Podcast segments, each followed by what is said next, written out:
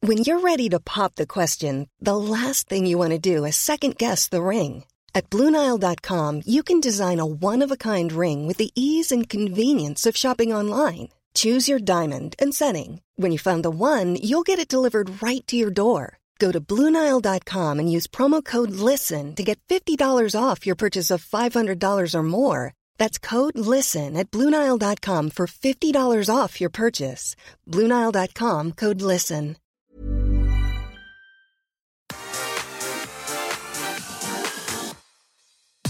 The best things happen after dark. Nightclubs are the ultimate spaces for self expression, escape, music, socialising, and forgetting for a moment the outside world.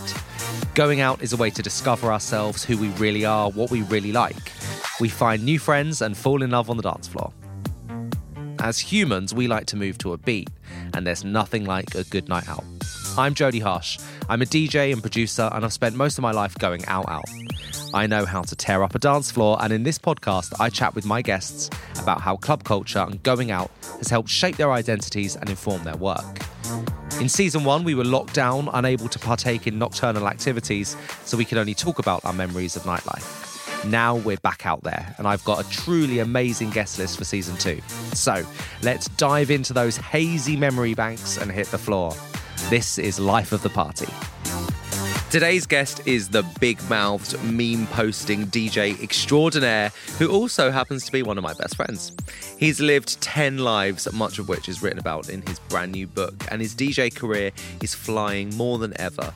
If there's a club, he's played it, a party, he's been to it, a line, he snorted it. He is, of course, the man, the myth, the legend, DJ Fat Tony. So let's um, begin right back at the start. You're from London. Uh, was it a lively atmosphere in your house when you were growing up? Yeah, I mean, look, you know, I, I grew up in, on a council estate in Battersea, uh, and it was a very lively council estate. You know, it was a new building, so everyone who who moved there, they, were- it, was- it relatively got on with each other because they all put in there at the same time. So it wasn't somewhere that you you know you come into. People have been living there for twenty years, so it was their territory. So everyone kind of owned their own part of that estate, and Right. so growing up in that environment was yeah, it was very lively. I mean, you know, there was we had a brick wall that we all used to sit on called the wall. original. I know, right? And, but everyone used to go there and hang out on this wall. Yeah. And that's where trouble would always be caused, you know. It's like could go, oh, let's go and rob that shop window or let's go and smash that door in or you know, and that's how it was. you Yeah, know. yeah. Um, and you used to dress up from an early age as Yeah. well. Have you, always, have you always been a showman? Well, I kind of yeah, I always have. You know, Yeah. um, I talk about it in the book. You know, growing up, like literally, I remember we had a, like a, on our estate we had like a tenants association, and we all went to Margate, and I must have been about six or seven. And I bought some plastic tits from a joke shop, and I was obsessed with these plastic tits, and I and I wore them everywhere. So you know, growing up on that council estate where everyone was skinheads, and I was running around in plastic tits, I was always the showman. Did you get any shit for it? Or did... Uh, yeah, of course. But you Yeah. know what? My brother always looked after me. Yeah. And, my, you know, my dad was six foot four with fingers like bananas. No one really messed with us. Right, right. I mean, I, could- you know, I could look after myself. I always did look after myself. Yeah. You know, if someone gave me shit, I gave it them back. With your mouth? Yeah, Yeah, always. yeah. And I kind of just think, you know, and then it kind of progressed from that- the the the, the growing up bit was kind of like from the age of thirteen. Really, I started doing drag and going out the house. Uh, going, I discovered nightclubs, Yeah. which we're here to talk about, right? Yeah. And was music part of your family as well? Oh, music was a major part of our family. My grandmother was a classical pianist and taught piano. Wow. I was shit at it, so Right. she never really taught. She taught, gave me two lessons, and that was it. Right. Do you know what I mean? She was Yeah, like, no, you we couldn't can't- concentrate, you were yeah, like- no. The ADHD had, Yeah. you know, taken it. Already uh, kicked uh, in. Yeah, really big time by then. But, um, so yeah, music was a really big part of our family. So my dad was music obsessed. My mum come from a, t- you know, she grew up in the swinging sixties, so she loved music. So in our house at weekends, like Saturday and Sunday, all that you woke up to music. Yeah. Music was being blared out in our house all the time. And then my older brother was into like lovers rock and soul music, so he was obsessed by playing it as well Yeah. and like we'd have the speakers out of our windows. So my brother would have speakers out of the bed- his bedroom window at the front, and I'd have speakers out the bedroom window on the back. It's two parties. Yeah, two par- simultaneously. literally just trouble trying to outdo each other. Yeah, yeah, yeah. And then my dad would have his music on downstairs. I mean, you know, it Yeah. was a very musical Yeah, household. yeah, yeah. so when you first started actually hitting nightclubs, where were you going? Like, very. What, what was the first club? First you ever club I walked went to into? was the Embassy. Oh right. Yeah, it was the Embassy, the first club. Uh, Covent, Covent Garden. was it? Uh, yeah, it was in Mayfair. Oh, Mayfair, yeah, yeah, of it was- course, it was, yeah. um, Off Bond just Street, yeah, yeah, yeah.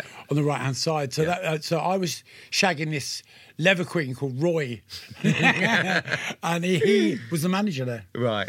and. Uh, he took me there. He was like, "Oh yeah, come, come one night." So I went and met him from work, and I remember going there. I remember exactly what I was wearing as well. I was wearing like a b- b- like electric blue Puma jumper. I can remember it to this day. I had a V-neck. It's really bizarre Yeah. that I still remember. And I went there and was sitting there, and I was just blown away by it. Yeah. And then from Do you remember there, the feeling when you first? Um, oh, walked I'd in? arrived. Yeah. I walked yeah. in and I just thought this is going to be my life from now Yeah, on. yeah. I love it. It was just like you know, because I, but th- at that point in time, I was already I had a job on the on the King's Road, Mm. so I kind of was always surrounded by by people from that world Yeah. anyway. Do How know old what were I you mean? when you first went to a club? Uh, Thirteen. 13, Yeah. right? Yeah, really young. Yeah, Yeah, yeah, 13, yeah. 14, yeah. Yeah. And then I started from there. Then it was Char Charles, which was behind Heaven, which was a Tuesday night, which Scarlett, uh, who was very big on the scene back then, like look wise, you know, it's just after on the talent of New Romanticism.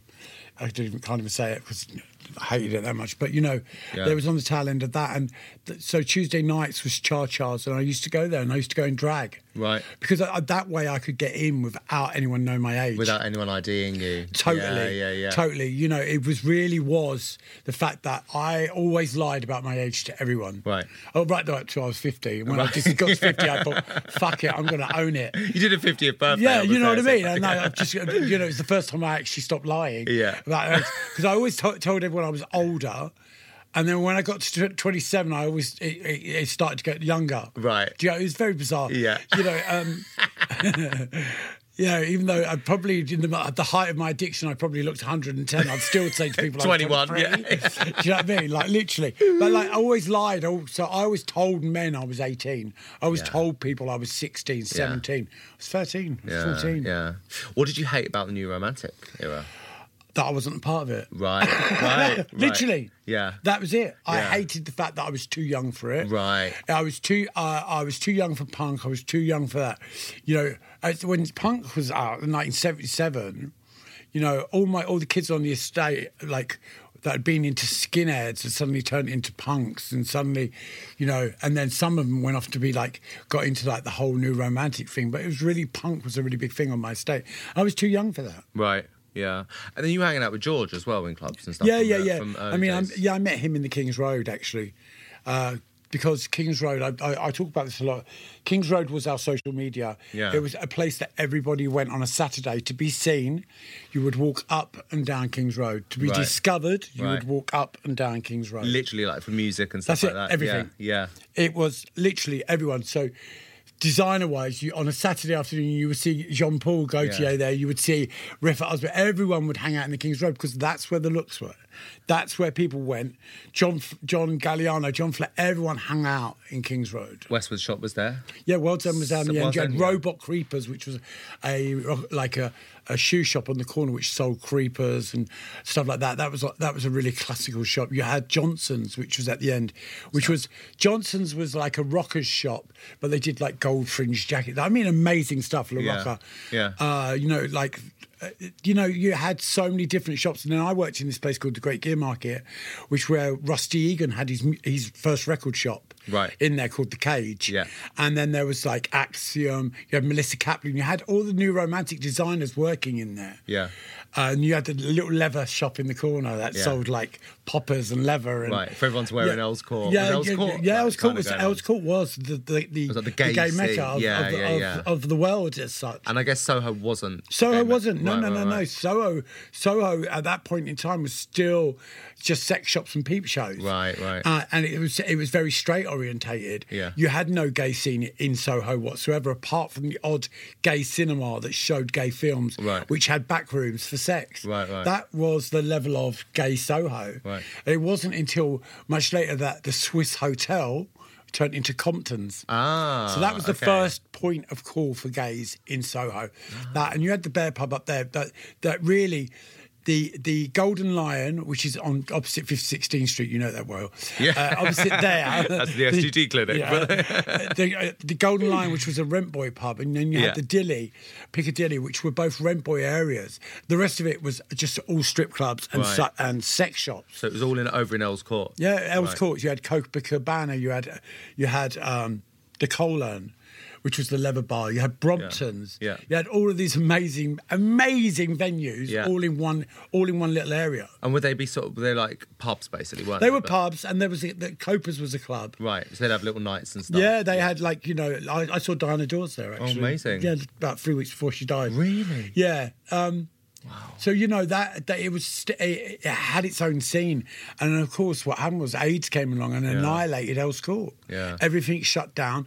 People stopped going there because they fear of being attacked. Yeah. you know it, it wasn't just AIDS that wiped it out. It, it was the un, the the the fear of AIDS that wiped out that scene. Right, right. People were just so scared of being around gay Yeah. people Because it they wouldn't- thought they were going to catch it. They weren't sure how it was No, transmitted. totally. Yeah, And yeah. you know, and the media really played a big part in that. Do you do you know what I mean? With falling gravestones and Mm. Yeah. and you know, anytime there was any any discussion of it, it was a gay disease. Totally. So Ell's Court was wiped out and that, like completely it was like a tsunami had completely cleared out that area.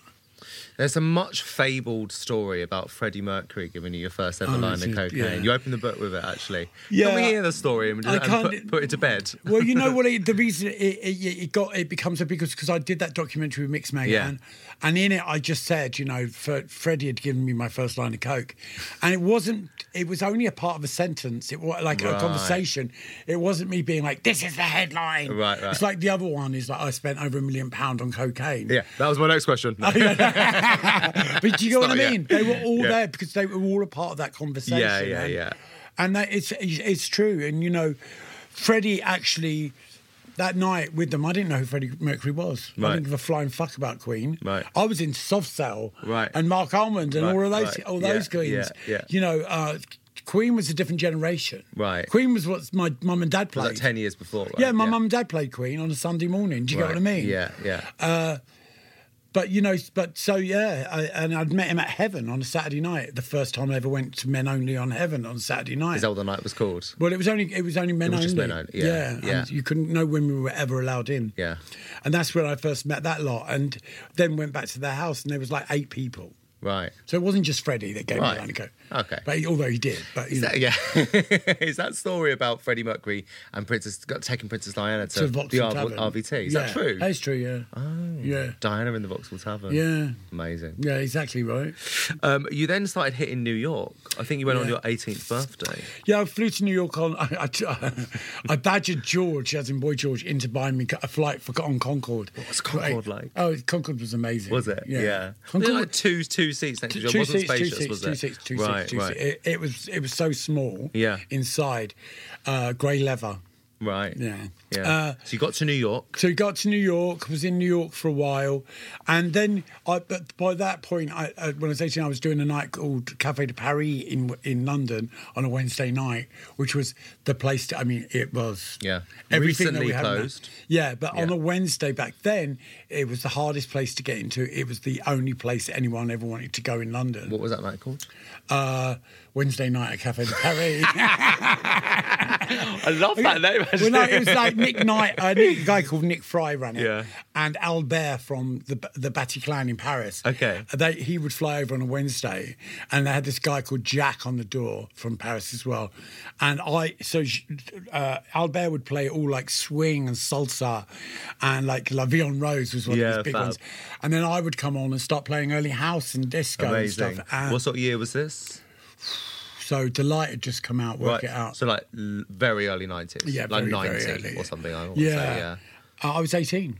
Right. So and so then, of course, when I was going over to do New York, uh, and I was hanging, you know, George lived on Columbus in '88, and uh, I was like, I decided I was moving to New York at that point. Yeah. only went for a week, and then suddenly was like there. Yeah. uh, and then I would come back and forth, and of course, you know. Uh, London, everyone in New York wanted to be in London. Yeah. and everyone in London really Yeah. wanted to be in New Yeah, York. I feel like it's still the same now, you know, isn't it? and, and and you know, b- but New York back then in the in, in in that time was just incredible because it was pre Giuliani, it was pre the, the big clear out. Yeah. you know, you still had the hookers in the meat in meat Yeah. packing district. Yeah. you still had the bathhouses. Just Yeah. you still had that freedom of like, wow, this is what the village people were all about. Totally. Do you get what I'm yeah, saying to you? Yeah. You know, and you've still got like Warhol still alive. at Oh this yeah, point, of course. you We, know. I mean, I'd, I'd see Andy like most nights. when we were Really? out. Yeah, literally. Oh, you told me you got he was the most Polaroid annoying cunt from- in Under the he did Sun. Polaroid of you, yeah. right? Why was he annoying? he was just always there. I've got two. uh, No, like literally, like creeping after George. But I had like I've got two Polaroids that he did. Yeah. Um, of me, one with me was with Sade, and one with me with George. Um, And he was just annoying. That's so. oh, well, funny. he was. You know, he was just. Hey, yeah. I just found him really creepy. And Har- Haring as well. You're knocking about. Yeah, Keith I know. I Haring, loved yeah. Keith. Keith yeah. was Keith was everything that we that we that we loved. No, Yeah, we loved totally. When you meet, him, you know, it was like you'd be talking and be like, oh, "Who's that black guy over Yeah, there?" Do you know what I yeah, mean? yeah, like yeah, yeah. he loved he loved Latinos and he loved black boys. Okay. But you know, it, he was just everything about Keith was just. He had freedom and he had fun. He knew how to have fun and he he was just yeah he was a real laugh. Yeah. Keith. One club I really wish I went to, which I know you did in New York area.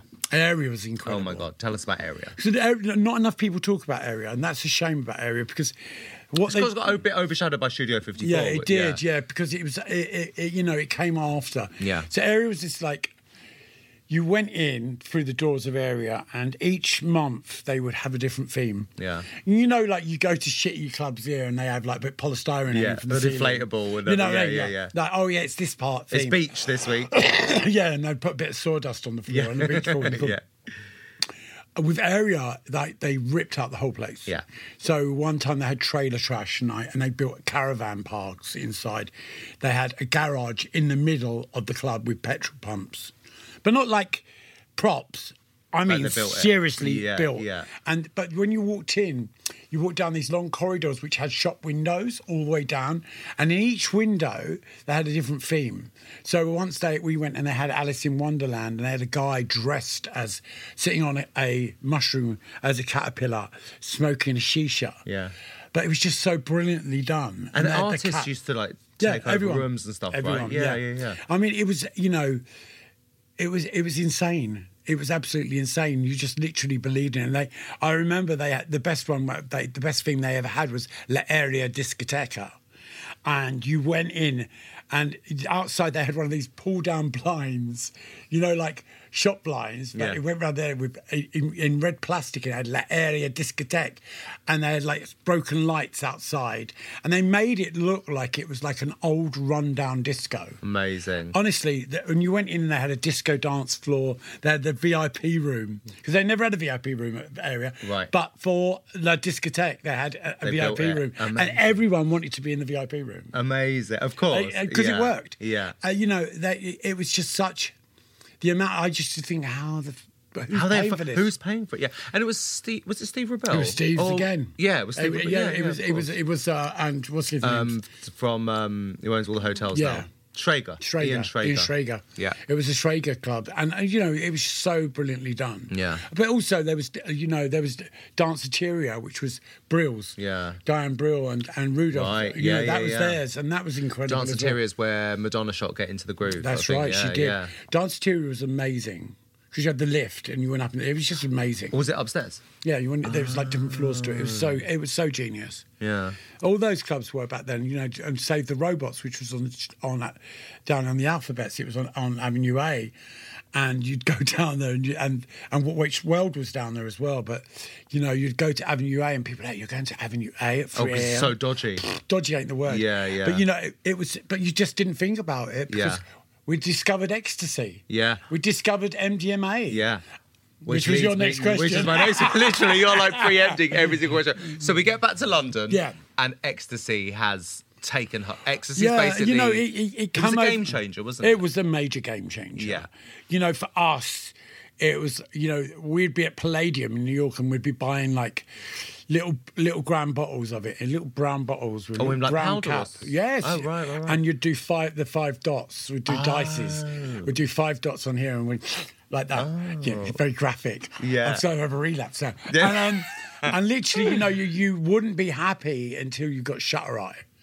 And really clean MDMA used to, you'd take it, and before you know it, your eyes would be like, shh, shh, Oh, like vibrate it. like rather than- shuttering, like your vision would be like, and you'd be like, yeah, yeah. Because you're like rushing. Yeah, it's so Russian. yeah. And that was just like really clean MDMA. And then you'd be gouging and you want to chuck up and you'd chuck up in the corner and you'd be fine. Right. And that was MDMA. Who hasn't thrown up and on that a whole pill as feeling. well, but you know, yeah. but then when it came to London, we had that for a couple of months, for about three or four months, that feeling.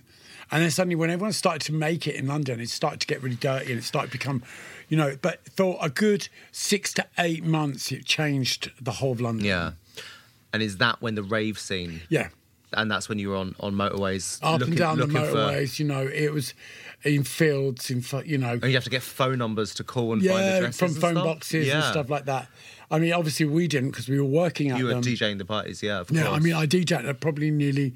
I mean, I. I we're doing a rave, a, a flyer book, Yeah. a coffee table book Amazing, yeah. of all the club flyers that I've on over the years, Amazing. and we, we're getting them in at the moment. And it's like, literally, I forgot how many fucking thousands of parties I did in that time. So would you be literally like Saturday night up to Four different places. Staffordshire or something like literally yeah. Field. in air hangars and like Yeah. old b- derelict building sites. But I'm doing tomorrow morning. I'm filming in Batsy Power Station because I did a rave in Batsy Power Station When it was in e- '89. derelict, wow. in '89, like did a rave uh, uh, in there, and we're talking about that tomorrow because they're reopening it, and I'm doing this big part of their promotion because I'm a Batsy boy. Wow, of course, So yeah. yeah so um, but yeah, rave culture. You know, we drove everywhere, and then it just got really, it got really criminalized really quickly, and got really dark very quickly. People realized they can make money, like everything. Yeah. You know, whether it be crypto, Yeah, whether it yeah, be yeah. absolute NFTs. Yeah, have, you, yeah. have you met anyone who does an NFT? Yeah, yeah, They're right. like used car salesmen. Do you know what I mean? You That's just what look they at them talk and you about. think, hang on a minute. Yeah. Do you know what I mean? That's not even real. Yeah, That doesn't yeah, even yeah, exist. yeah, exactly. and, and, you know, you're not laundering, are you? But do you get what I mean? It, it's kind Yeah. of everything that comes along always gets criminalised really quickly because Yeah. it, because it's not licensed. But I guess this is anything bef- that's under the radar gets Totally. taken over. I guess this is pre-festivals, though. Isn't it? I mean, obviously Totally, Glastonbury's going on, hundred but percent. festivals, I guess, are the new. Do do raves still happen now? Like they Yeah, used to? all up the country. Yeah. especially through lockdown. Yeah. they, they really made a big comeback really quickly. A lot in the And I media mean, I as got well. Hmm. asked to do loads, and I just I had to turn them down because I, you know I'm not in a position where I could I can't be saying oh we're fighting for freedom and then suddenly doing an illegal rave Totally, at the same yeah. time. Although my heart would have been in that rave constantly, as you know. And I guess in COVID as well, you have to think. From a safety Yeah, point of course. of There's view other and- people involved. Yeah, it's yeah, not yeah. about me Yeah. wanting to. You know, I was quite happy just doing it in my garden. Yeah, which to be we're going honest. to, which is my next Next question. um, as I want to run through a load of clubs that are synonymous with you Yeah. and chat about like what they were like and like the scene that went a- a- along Yeah. with each one. So, first of all, the Wag Club, So the Wag was the centre of the universe. right? It really was the centre of the Soho. universe. It was on Wardour Street. Yeah. It was above a, a betting shop, Right. opposite, right by the gates of Chinatown. Right, opposite. yeah. It's now a uh, O'Neill's pub. I know exactly what The you mean. Oh, glass was that windows. the Wag? Oh yeah, I know. There's It's two glass windows. a little alleyway going through going down the just side. there, that's yeah. the, the, the bluebell. It's just further up Right. on the left there, and it basically the the blind's still there. The sign was outside, so the blind would come down and cover up the betting office, and you'd go up the stairs.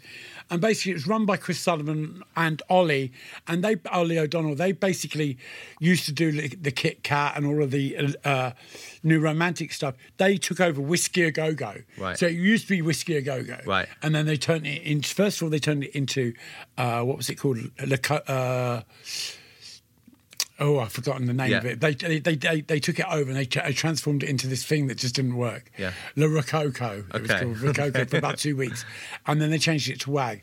And Wag primarily on a Monday, Tuesday, Wednesday, Thursday, Friday was a jazz club. Right. Friday nights it was all about jazz. It was all about that scene, all about the you know Northern soul. They they catered for everyone. Then Saturdays uh, was all about soul music and stuff like that. So then what happened was I discovered I wanted to be a DJ. Right. Started doing the. I started off at the Lyceum. It's very small. Right. As in- the actual as live in thing, the Lion theatre? King. Oh, yeah. really? Yeah, What was that- DJing there. what- was it just called the Lyceum? No, it's- it was called Playground on a Saturday night. It was Steve Strange, Rusty Egan, Ah. and Kevin Millins, who did, went on to do Jungle and Heaven.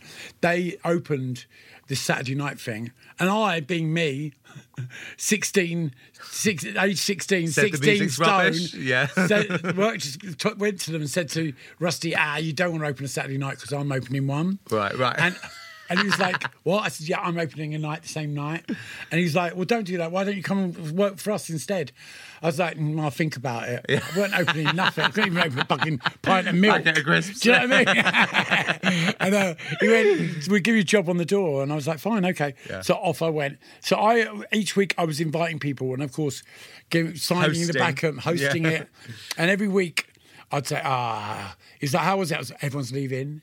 And he was like, "What?" I said, "The music's so shit. Everyone's Yeah. sacking the music up." And he'd be like, "What?" I said, "Everyone." Is this Rusty Egan? Rusty Who's DJ, the DJ? and Yeah. Ian Dewhurst. Right, okay. Now Ian Dewhurst at that point was like the king of like he did all that like DMX, all that stuff, all those like master mix, Yeah, master yeah, cuts. yeah, yeah. He was master Right, cuts. right. And he was like. I'd be like, eh, I think he was rude to me once. I think that's what it was all about. Yeah, yeah. But anyway, You had a uh, bee in I was your like, bonnet. everyone said he's shit, and they're all leaving. And he and Rusty said to me, "Well, if you think you can do better, you, why don't you do it?" And I was like, "All right, I will." and then the next week, I turned up with four records. Four records. Natalie Cole, Pink Cadillac. Yeah. ABC remix. I don't know which What, one by it the was. Jacksons? Uh, no, no, no. Oh. Uh, by the band ABC. okay. Oh, okay. Lexicon of Love. Uh, those guys. Um, na- uh, Divine. Amazing. Native Love. uh, Take it like a man. Take it that like a one. man. Yeah. Amazing. Yeah. Yeah, And and then I can't think what the fourth one was. It was oh yeah, um, it was uh, who's zooming who, who's zooming Yeah, who? yeah, yeah. Uh, Aretha Franklin. Took those. That was it. Played Rockin'. both B sides and Yeah. A sides, and that was it. And then within two weeks, That's a short set. babe, I could turn. Like, I'm disco Jesus. I can turn tw- 12, 12 records into a four hour set. Right, uh, literally. Uh, so we uh, I've- within four, uh, like literally within two weeks, we'd start Tuesday nights at the Wag. Me and Right. a guy called Stephen Leonard, who was a fashion designer. Okay. and we we total fashion victim at the Wag. Yeah. and that's where we first met Andy Warhol. Right. So we'd been doing it for three or four weeks, and Andy came to London, and was at, and this guy Billy Billy Billy Beyond came in, and uh, they were like, "We got Andy outside in the car. He wants to come in," and we were like, "Yeah, he's got to pay." Yeah. You charge Oh, Andy yeah, yeah, Warhol. yeah. And then and they were like, "Can he come in?" I was like, "Yeah, he can come in." So that was and so that's how it all kind of started stemming off. Got and it. then I got invited to go over to do Palladium, Got and it, that's got it. how the ball rolled on that one. Got it. But you know, with the wag. I start. I'm a, you know I'm a great cuckoo. I always start off with just doing one little thing, and then Yeah. next minute I'm running the whole place. Yeah, yeah. And, I- and I basically just decided I wanted to do Saturday nights Yeah. and started off DJing, and then within about a month it became Attitude at the Wag, and then it became Fatitude at the Wag. Fatitude. Then we did Fat at the Wag on Saturday nights, uh, and it went for nine years. Wow. So And- everyone's coming and hanging out. and that's Literally the spot. everyone. So you know, in that DJ box, you know, Nana Cherry just did a, a film about it the other day, talking about how she met Cameron on ecstasy in my DJ box. Wow. George Michael used to hang out in the DJ box. Everyone used to come and hang out on Saturday at the Wag. Mark Moore, I gave him his, jo- his job there. Yeah. Tim from On the Bass, and all of those kids uh, used to come, and, and, and that's kind of where they started their careers. You know, um, literally, yeah. Yeah. It, it, it, it just spiraled out of control, and it was just such an amazing thing. And that's kind of where we discovered house music and, and, and just. It just projected everything for me. And then what about Limelight? Was that around So the same Limelight was time? another one of those "you need me" jobs. Yeah. So Peter Gation, who owned Oh, Limelight, from Limelight, New York. yeah, it's the same. You know, they owned they they came to London and they just got the old Welsh church at the end of Shaftesbury Avenue, which Yeah. had been derelict for years. Right. And they were like, "We're going to turn this into Limelight," and I was like, "Okay, right." uh, And he was like, um, "So you know, we want you to come and work for us and uh, do a night DJ for us." That's it. And I was like, "No, no, no." I don't DJ for no one. if you want me to, to come, you need to put me on a retainer, and you need me to run it. Run for it, you. Otherwise, yeah. no one's going to come for you Yeah. and and they were like looking at me like as if who the fuck is this eighteen year old Yeah. telling us that he's gonna he, he can run us out of town. It's Chancer. Literally, I Yeah. was a chancer. Yeah. And with, with, within a month, I'd been on a, a retainer. I was earning like three grand a week. Wow, yeah. Back then, I mean, that's Yeah. fucking extra. You know, I, Yeah. no wonder I was an addict. You know what yeah, I mean? yeah, yeah. And uh, I literally was doing the limelight, doing just there every night. Wow. It literally just, yeah. And that's not. It's like an- some art centre now or something. Isn't Yeah, it? they're It's like turning some- it into a community art yeah, space, community which is space. great. Yeah. I mean, you know, it's it, it's limelight was limelight. Yeah. Do you get what I mean? People don't talk about that as much as Yeah. they should either. It was an incredible space. How much has Soho changed? Oh, it's it's it, it's uh, the, the two comparisons, right? Are like Dalston High Street Hmm. Yeah. and Westfield. Yeah. Now Yeah. that's what it's like. So it's Yeah. gone from Dalston High Street Yeah. to Westfield. That's how it's changed. That's how you just and people go, yeah, it's gentrification and it's really good. Yes, it is really good because if it stayed the same, it would be really fucking boring. Yeah, and it's like when people probably say, dangerous, "Oh, or- I don't go out anymore. It's not the same." Thank fuck, it's not the same. Yeah. God Almighty, can you play? Imagine playing the same twelve records. in Yeah. that- well, you can. Fuck off. no, but you, do- but you get what I mean. It's like literally, yeah. uh, d- things have to change. They evolve, they grow big, they die, Yeah. they move on. Yeah. And so- Areas move on. yeah, they do. And you know, it's it, it, it, sometimes I walk through Soho and I just think it's it, it's it's soul destroying because I lived on that street. I lived on Mm. You live- Old Old Compton Compton Street, Yeah, yeah, I of lived on Old course. Compton Street for Yeah. eleven years. Wow. And um, I watched that place grow. I remember. You know, Compton's opening. Yeah. Then I moved in with my boyfriend that I met in Russell Square and on Old Compton Street. Do you live above Balance Cafe or something? I lived. Uh, that was after I lived Right. above the amusement arcades, which is now st- the Brasserie now. so- oh yeah, yeah, yeah. So I lived above that. Then I moved out of there. I split up with Tom, and I moved out of there. And I moved across the road above Bar Italia on that Yeah. corner, Yeah. which was about. And I, my to- my door would on the roof would go above Cafe Balance, and I would throw things over and. T- Onto them, and I'd go down the stairs and drag boys in through the back door. Uh, anyway, blah blah blah. So, uh, so yeah, I lived on all those four corners for eleven years. Wow. And I watched it change out so drastically. Yeah. Uh, you know, I wouldn't live in Soho now for the love of No, money. me neither. It's so vile at night. Yeah. Oh my god. Rough as fuck. Yeah, it's you know e- everyone's getting mugged. Yeah. You know, that I was talking to someone the other day about the box that everyone who leaves the box gets mugged. Gets mugged. For their watches, the staff have to be walked to their cars. Really? Yeah, they, they, by security, and the security getting attacked as well.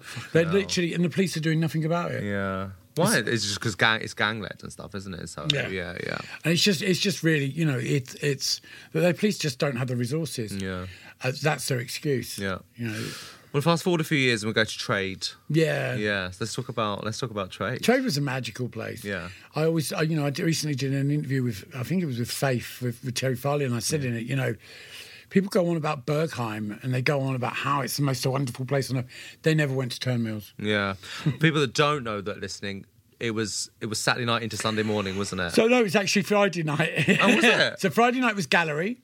right. uh, which was at Turnmills, and then that went on until midday. Then Saturday night, trade opened at three a.m. Right, yeah. right originally. Then it opened. Then it started opening at eleven, so it went right on till Saturday afternoon. Right. uh, closed at midday. Right in the middle of Farringdon. Right, Which in I the- guess was derelict in yeah, those. yeah, literally on the corner by Farringdon Tube Station, uh, and Turnmills was just one of those places that grew with you. Hmm. So it started off like one an old wine bar that you went downstairs, and then from there it grew into this fucking mega club. Yeah. and then it had then premises next door would shut down, and then buy that and knock into that, and it just Right, right, grew and grew and grew as the scene grew, and as as it, everything ev- eh, like every, evolved, so did term meals. Yeah. You know, as the drugs changed, so did term meals. Yeah. You know, Ecstasy. You know, you had queues. Like people were queuing, like fifty people in a queue for a dealer. Right. In, under the arches, you had like an, an archway, which was Muscle Alley. Yeah, where that's where all the the muscle boys men's would hang hung. out, yeah. and then beyond that was underneath the arches. That's where all the drug dealers were. So you had John who had this corner here.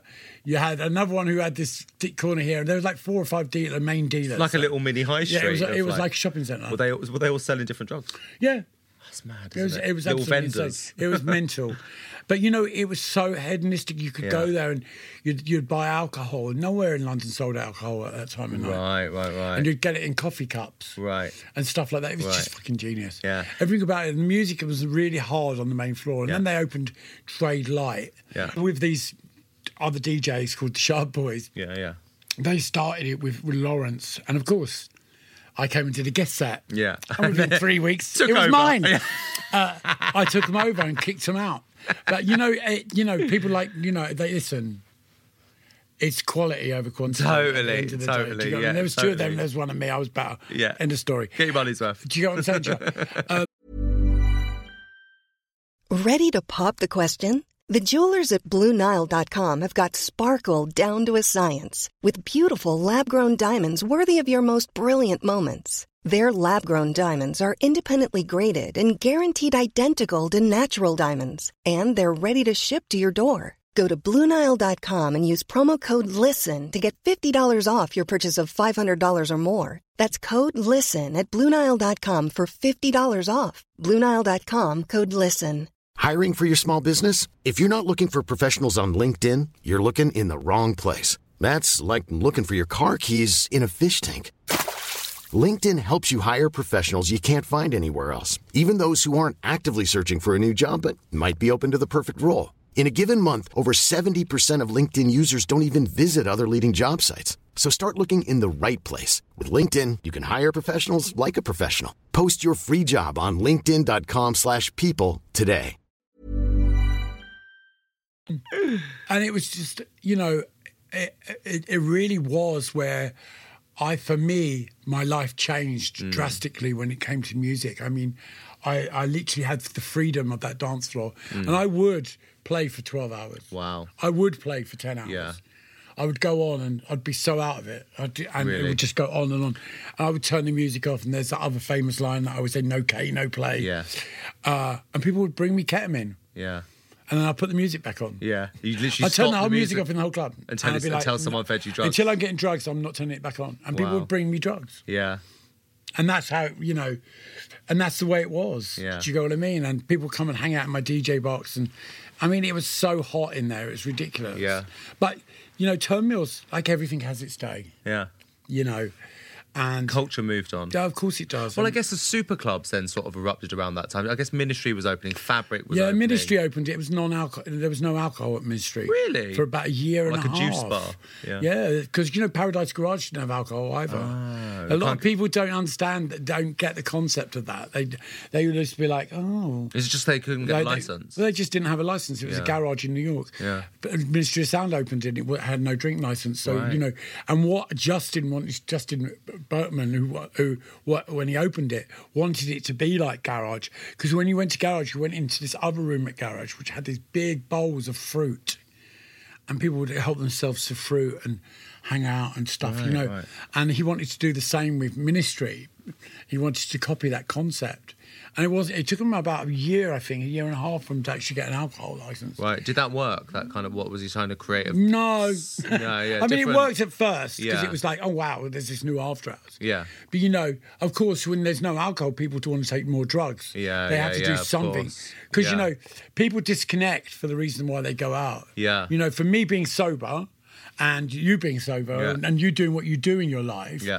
When I go to a club now, I go for one reason: either to have a laugh, or the main reason is music. Oh, yeah, yeah, yeah. And that's what when we first go out, right? We don't go to a field in Beckingham, like to a festival or wherever we're going, Yeah. because there's a barman that makes good cocktails. Or, Yeah, totally. Or there's a guy Yeah. called Jack that sells pills that's going to be there. Yeah. The first time we go out, we go out to listen to DJs to play music. We go out and we suddenly discover To discover this ourselves fe- yeah, and- and to yeah, disc- and totally. to find that freedom. Totally. And suddenly we we we we get that feeling that first feeling you get is like the first any drug you ever take music is the strongest and the most powerful drug you'll ever Yeah. take and when you get that first hit of music in that environment and like i said at the beginning of this you've arrived Yeah.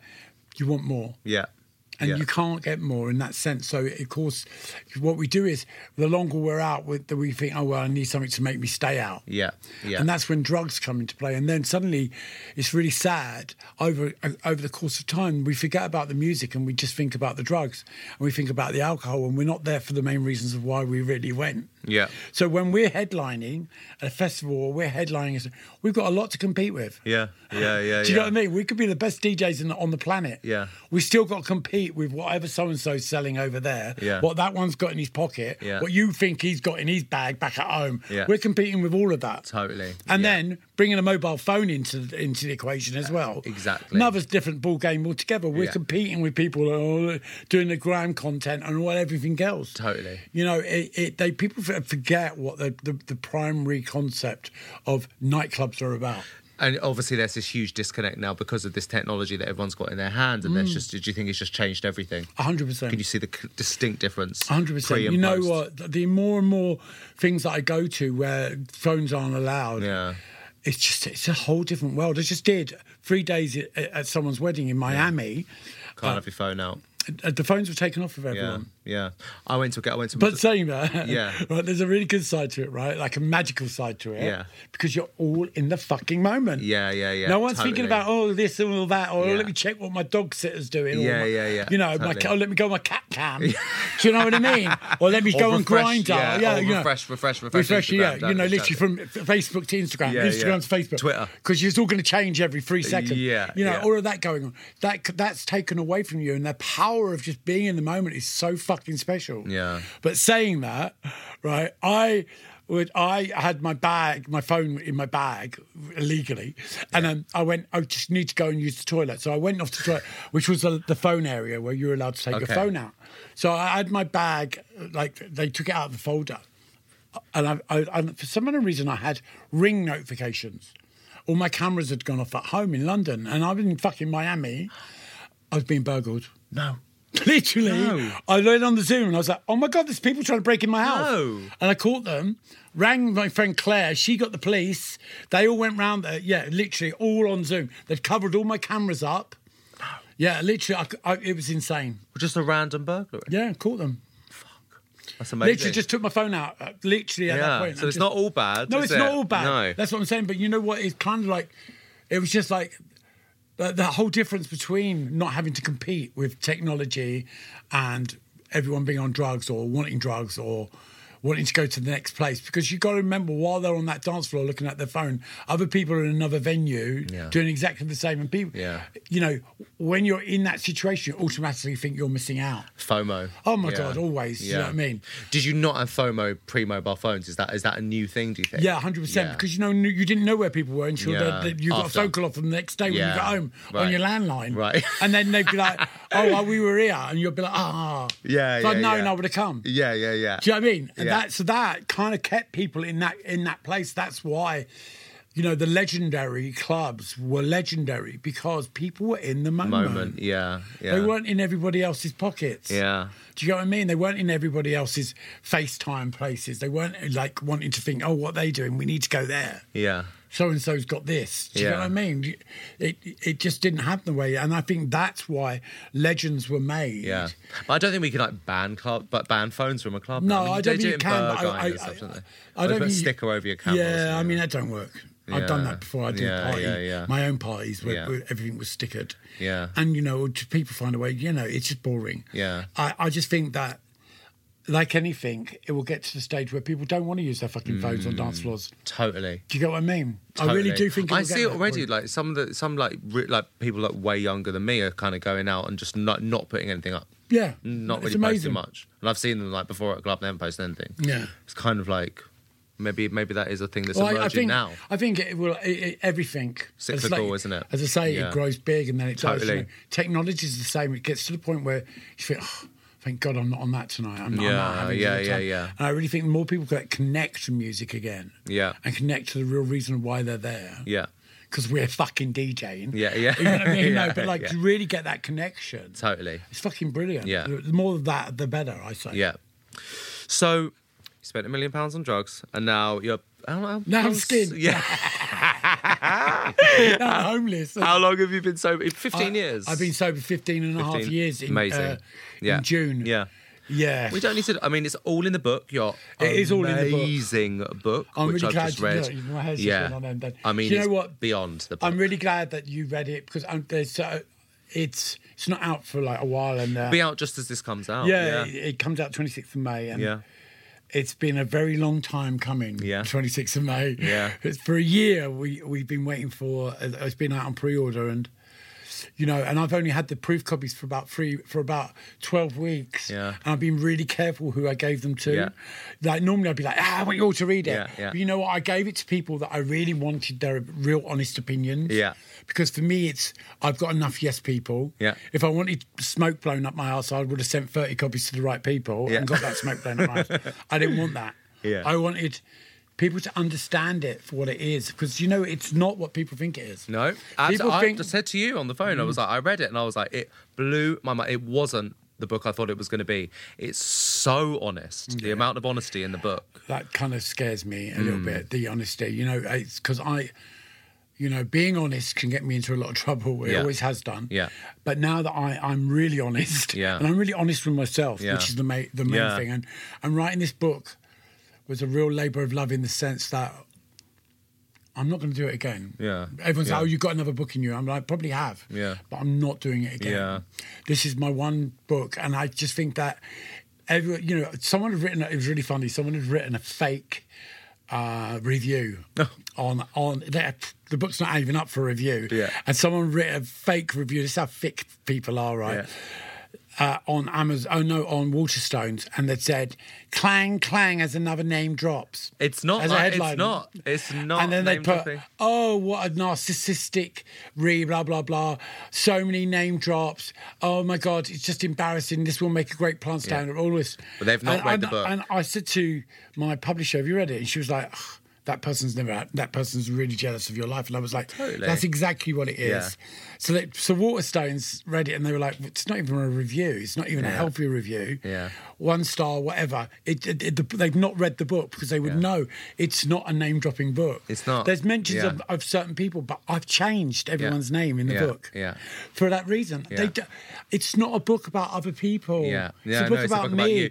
It's a And book also- about my damage that I've caused to myself and, And to that's what other I was going to say people. because obviously we're here to talk about partying and nightlife and stuff, but there's a lot of darkness in the book, and that's sort of been that's been a thing that ran through your life for a long time. I think that uh, the reason I talk about the dark times is really important. It's not a book where I want people to feel sorry for me because Mm. I've done that all my life is feel sorry for me. I've been the victim. I made myself the victim Yeah. so that it made it easier for me to ha- to exist as I w- as I was. Yeah. I think we're, the, the, the, my my life was really dark. You know, people see me now and they think, "Oh my god, he's al- he's such a fun guy because of my Instagram or or the way I am." I am the way I am because I've had a fucking lot of trauma, and I can be that way because Yeah. I've lived that trauma and I've Yeah. I, to a certain extent I've overcome most of those problems. I don't get me wrong, I can still create 50 new 50 million new problems Yeah, a day. yeah. But the ones that the major ones that I, I carried through life with me uh, are in that book and I write in that book. It's just been I don't know, I'm very vulnerable about it. I talk about things that I've never discussed before. Yeah. Mm. And I just thought, you know what? You've got nothing to hide. You, should, you need to show that stuff because that stuff will help other people. Absolutely. You know, there's stuff in there about HIV and AIDS, and you know, I, you know, I nearly, I, I should be dead. Yeah. Do you know what I mean? Yeah. I, I, I, there's a part, a chapter in the book Yeah. that describes what I went through Yeah. in that era, and you know, I, I should be dead. Yeah. There's no two ways about it. I Yeah. shouldn't be here. in hospital. And I, I was in hospital for, for nearly fucking five months. I was in a coma. I lost, the, I'd lost my, I'd, I'd lost all my T cells. I, I, I had full blown AIDS, and you know, people are like, oh, you how could you have full blown? And I had. 116 T cells left. That was Yeah. under the, the, the, the notification of being full blown A. And they put me into a coma and they told my parents I wasn't going to come through and they all needed to come and see me, blah, blah, blah. Um, and You had your rights read to you, yeah, didn't you? Yeah, they the read last the right- last yeah. rights on on, and then a week later, they had- had- had been- they put me on this miracle new drug called Tizavir, Mm-hmm. and they pumped me full of it, and I, I and I, I pulled through. Yeah. It- but I, you know, when I was diagnosed at that point in time, it was in the multi millions. The, the viral load in my brain. I had to have lumbar punches every day. No, I was blacking out. I, it was just, and I just thought I was having a good time. right. Were you still were you still Oh. using drugs at this point? I was still doing drugs. I was like completely at my worst point Yeah, in time. My mum yeah. came to my house and found me unconscious on the floor in the kitchen and took me to hospital. And I was- I got to hospital. I was like, why am I here? I want to go home. Yeah. And they were like, oh no, it's just, no, no, no. It's been happening all the time. It's just, it's just, you know, it's just what I'm used to. And it was happening all the time because I had this virus in my brain that was shutting down parts of my brain, Yeah. and, I, and I was dying. Yeah. But in, in my head, I still thought it was drink and drugs that was doing it. And I really Right. thought that um, that was it. That was where it was going. Yeah.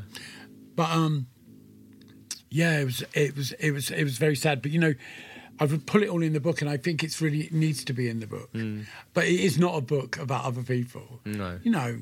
Some and of I- it's a hard- I it's a gave it hard to you, read as a uh, reader, yeah. and and, and I've given it to my best friends, and some Yeah. of them haven't been able to read all of it because Yeah. they're struggling with it. I did it in two halves. You know, I, there was about Yeah. a three week break in the middle because I was a bit like, whew. We were Yeah. there, you know, it's, it's, yeah. So it's amazing. How was it going back to DJing when you came out of rehab? How was it sober? Oh.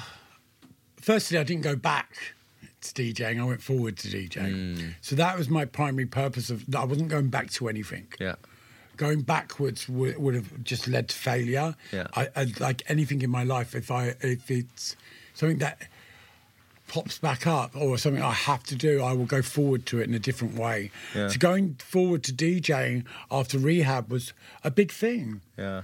you know, I'd, I'd vocalized where I'd been. I wasn't, I, I, I hadn't hidden where I'd been. Yeah. I publicized it in every magazine. It was Yeah. like, you know, I did like a whole big, like expose, like of, of the cover of QX magazine, which was Yeah. the biggest little gay s- on the gay scene. Gay, at the case magazine. scene. yeah. ma- They even make that anymore. no, but at that point, it was like, you know, Yeah. it was like the mecca. Everyone would grab QX on Yeah. a Thursday. That's right. To see what was going on at the weekend. That's right. All the club. And I did the posters cover and- of that, and just basically was really, you know, just did my rehab diary. So I knew there was no going back.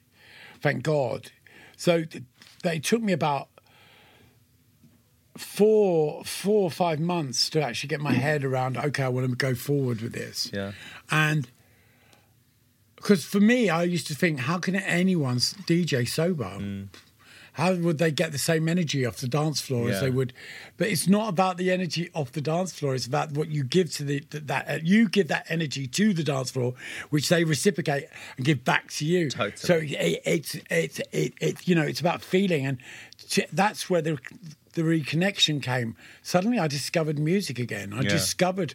It wasn't just a way and means to earn money Yeah. to get drugs. It was a way and means to actually reconnect with what I really loved. And I think that was the turning point. Mm. Yeah. That was that point where the light had come back on again. The Yeah. igni- you know, that ignition light had just like kicked in. I just Yeah. thought, I love my job again. Yeah. Is there a record that reminds you of that moment and that that era?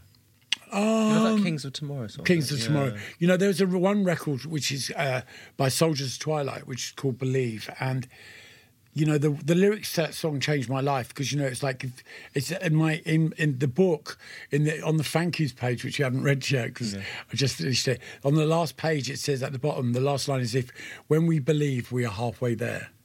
And that comes from that S- Soldiers of Twilight song because you know it it's so true. The minute that you start to believe, you're kind of halfway to conquering something. Yeah. It's like, you know, when we start to believe in ourselves again, we become halfway of over at conquering that anxiety that we have around stuff and around ourselves. You know, the minute that we believe we're not a fat cunt or a fat arsehole or a fat this, it's the minute that we start to feel good about ourselves. And, and, and I just think, you know, that one song, those lyrics, I can listen to it all day long and it makes me cry. And I can't listen to it right now at the moment Yeah. because I've lost my, just lost my dog and anything at the moment sends me over the edge. And, you know, Soldiers of Twilight and Kings of Tomorrow, you know, those songs. Yeah. You know, they, they were they were there in my using and I would listen to them all the time. And now I play them like we do out this our brunch on a, Sa- a Saturday full fat thing and it's I play those tunes and it's magical because it's the euphoria that I get from those songs. Yeah. Just lifts me now. It, they're not sad songs. Music's so amazing how it can just take you to a place, or is the emotion that it It's- creates. it's a just time through- literally machine. through- yeah, it's the just through most- sound. It's so amazing, isn't it? The You know science. what it is? Well, I, you know, I always say this to people now that you know when people go, "Oh, will you teach me to DJ?" I'm like, "No one can teach you Mm, No, to DJ." I agree. I said, Yeah. you, "You know, do you listen to music?" And they're like, "Yeah." And I'm like, "Okay, well, maybe you shouldn't be a DJ." Yeah, do you And they're like, feel- "What do you mean?" I'm like, "Well, if there's a difference between listening to something and feeling something. Totally. Do you feel music?" And they're like, "Yeah, I do." And I'm like, "Well, you should be a DJ." Yeah. Because that's what it's about. I feel everything I play. Yeah, yeah. I don't ever put something on and just think, "Oh, let this hurry up and finish and put something else. Yeah. on. I feel it. Yeah, yeah. Those vibrations, Yeah. tho- that bass line, that that one bit of strings, Yeah, yeah. that one vocal, I- all of that stuff. I feel Yeah. it has. It, look, even talking about it Yeah. makes my hair stand on end Yeah. because that's why we. I, I've I've I've stood the test of time Yeah. because I feel what I do. Yeah. I don't listen to it. Yeah. People go, "Oh, do you listen to music at home?" I'm, no, I don't. I feel music at home. I Yeah, don't yeah, listen to yeah. music. Yeah. It's a different thing, you know. I recently did discovered gong bath, Oh, right. right? Yeah. And it was about vibrations, and I- you know, I kind of was thinking, "Oh God, here we go. What load of old hippie Yeah, yeah, crap is yeah, that?" Yeah. Wow, really? wow. Wow. Made me cry within like two.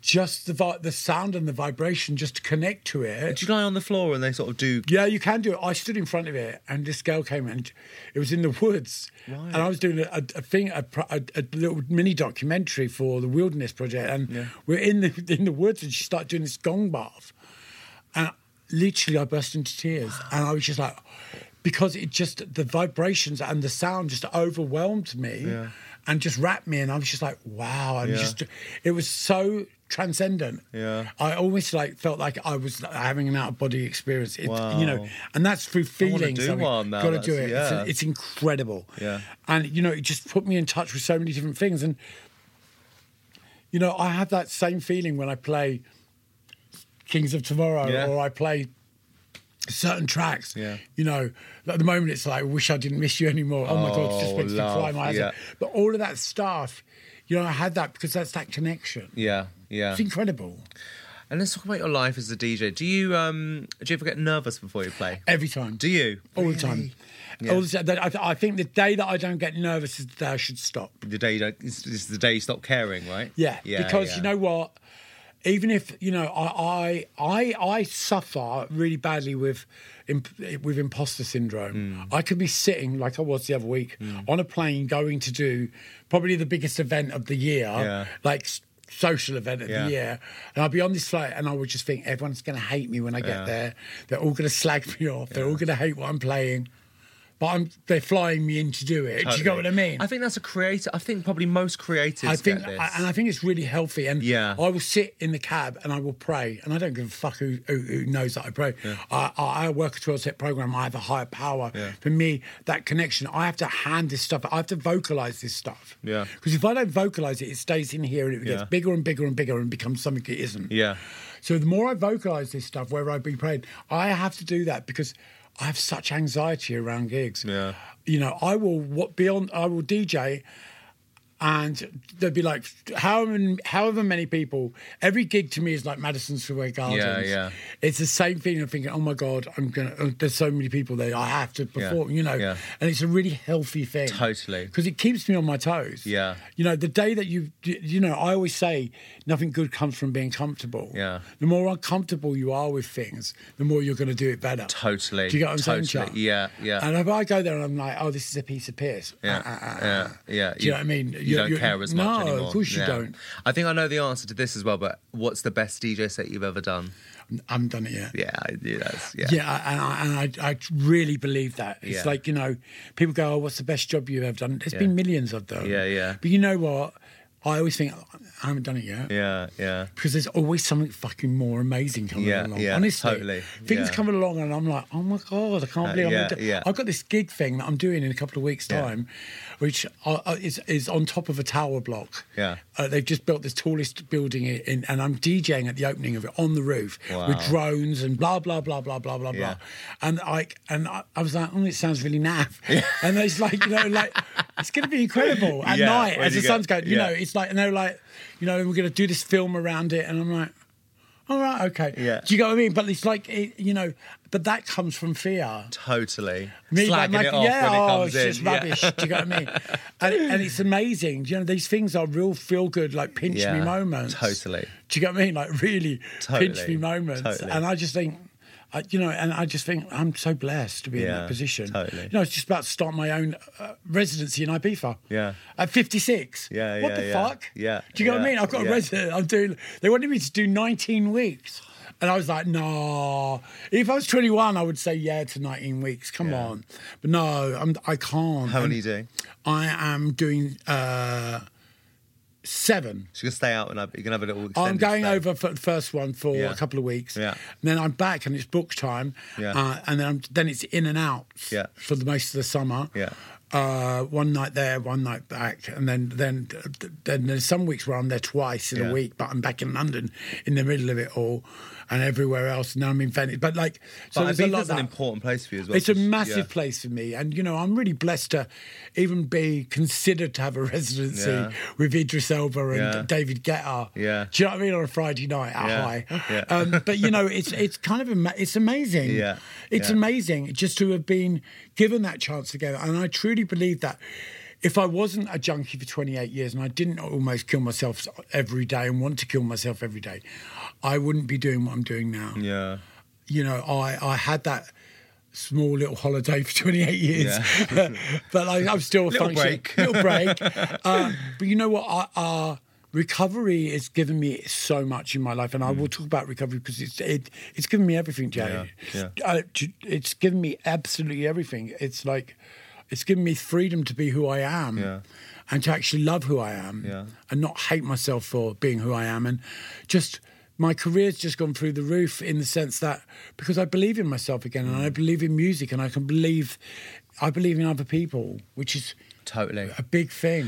And also on people as well, you've got so many amazing friends around you. Loads, loads of people have stuck by you for forever. You've got Mm. Yeah. loads of new, and you, you always because you do a birthday party every year. You always do a big birthday Yeah. dinner, and it's always so beautiful because you've just got so many people around you that love you. You Mm. know, me included. And do you, do you love doing a birthday party? You love a birthday party. You right? know what? I love hate doing a birthday, hang on, but I love doing a birthday party a month before the birthday. But on the Right. day, I always think, why the fuck have I Yeah, done this? yeah. Why did I put myself through it? Yeah. And I get all the anxiety. Oh, around I get- I it. yeah, hate yeah. the birth- But you yeah. know what? I do love a birthday party. I do love a Yeah. party. Yeah. And I just think, you know, um, for someone that wanted to die every day, I Yeah. think it's- a celebration of life is a really big thing and it's Yeah. a really good thing to do. Yeah, yeah. And, you know, it's it's not about uh, you know, I used to you- used to do countdowns to my birthday when Yeah. I was a kid, and I with birthday lists of what I wanted and everything like that. And it's And always been a big thing. Literally nothing's changed. No. Literally. We talk about when you were a kid. This is now. yeah, do you know what I mean? And It's got- you know, I, I love a good, I love Yeah. I love a good party, and I love Yeah. to be, be have my friends around me, and I am blessed. Yeah. I've got so many amazing friends, and Yeah. you know, some of them do have amazing careers themselves, and, and they're not they're not my friends because they have an amazing career. Totally. they be- they were my friends before they had any career. Totally. and Yeah. you know, it just.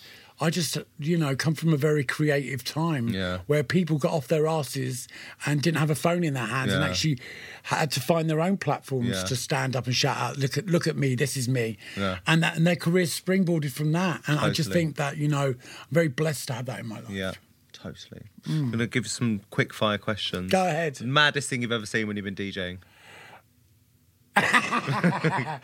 For- you've seen it all, so Uh, ma- the maddest thing I've ever seen while I was DJing. Oh, uh, uh, well, I don't know. I can't answer it. I, Okay. I was going to say the maddest thing I've ever seen when I was DJing a b- mass orgy in the middle of a dance floor, in, in, in not in a sex club, but in a straight club. Yeah, fabulous. yeah. Maddest thing you've done when you've been DJing? Not now. Actually, DJing. Yeah,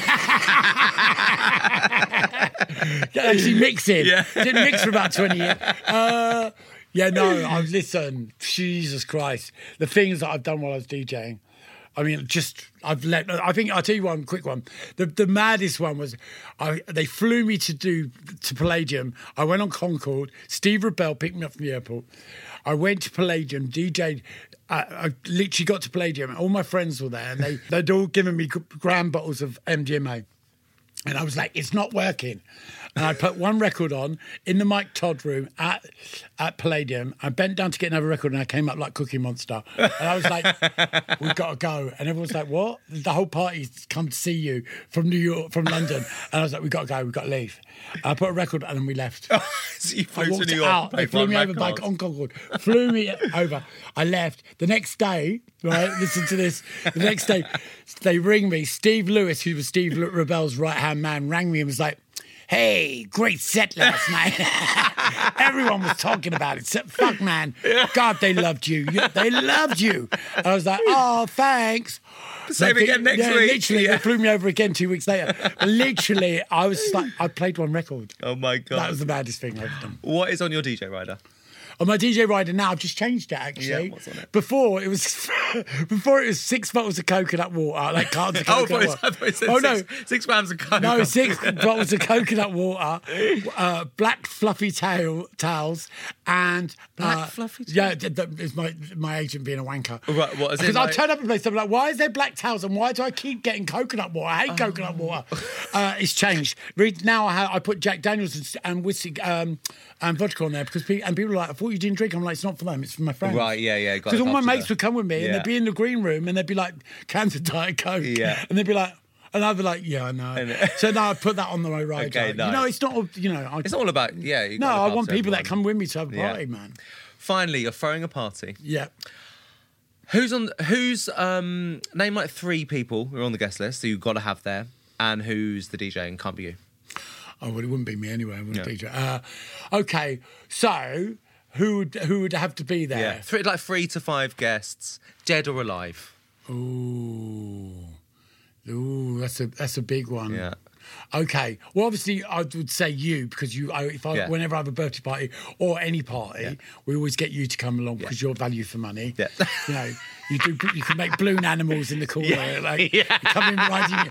Come in riding your little clown bike. Totally, Uh, get your bang for your No, buck. you get, you- honestly, it's the real value for money. If you're having a party, get Jodie. She's amazing. so then, uh, I don't know who else. Um, I don't know. I'd like to say, uh, I don't know. I couldn't really say the the, f- the six. I, I suppose it would be Stabby, my boyfriend. Yeah. Obviously, you know, 'cause, Yeah. you know, you have to. Uh, I, uh, I'd say George, boy George as well, Yeah. because he's, he's amazing. Kate, Yeah. she's fucking brilliant. Always Love. at a party. She, you Love. can't have a party without her. No, agreed. Uh, Karen Binns. Yep, love. Oh, uh, is genius as Yeah, well. fashion Uh, yeah, stylist. yes, a totally fashion stylist, but also pure party animal. Yeah, yeah. Do you know what I mean? I would say I would say Daniel Lismore because he's just always at every party anyway. Yeah, you even if can't. you, even if I didn't invite him, he'd be there. We're in the Do kitchen you know what I mean? sink. Literally, it would 100%. be there. You Yeah. turn around and say, "Hang on, hello." We're in like twelve outfits. Uh, uh, do you know what? There's so many people, and I just Yeah. you know it, it very. Um, there's so many people that aren't with us anymore that I Yeah, would love there of as well course. from from back in the day, you know. I don't know. It's a tough one. Thanks for throwing that one on me. Yeah, yeah. And what was the rest of the question? Who's DJing? Who's DJing? Yeah. Well, as I said, it would it would be you, and that's not arsenic because I'm with you. But you always do do our stuff. Yeah. I love you. Love you. Thank you for coming on. Thank you. Oh, that was so fun. oh, your wig just cut my eye. Thank you. That was fab.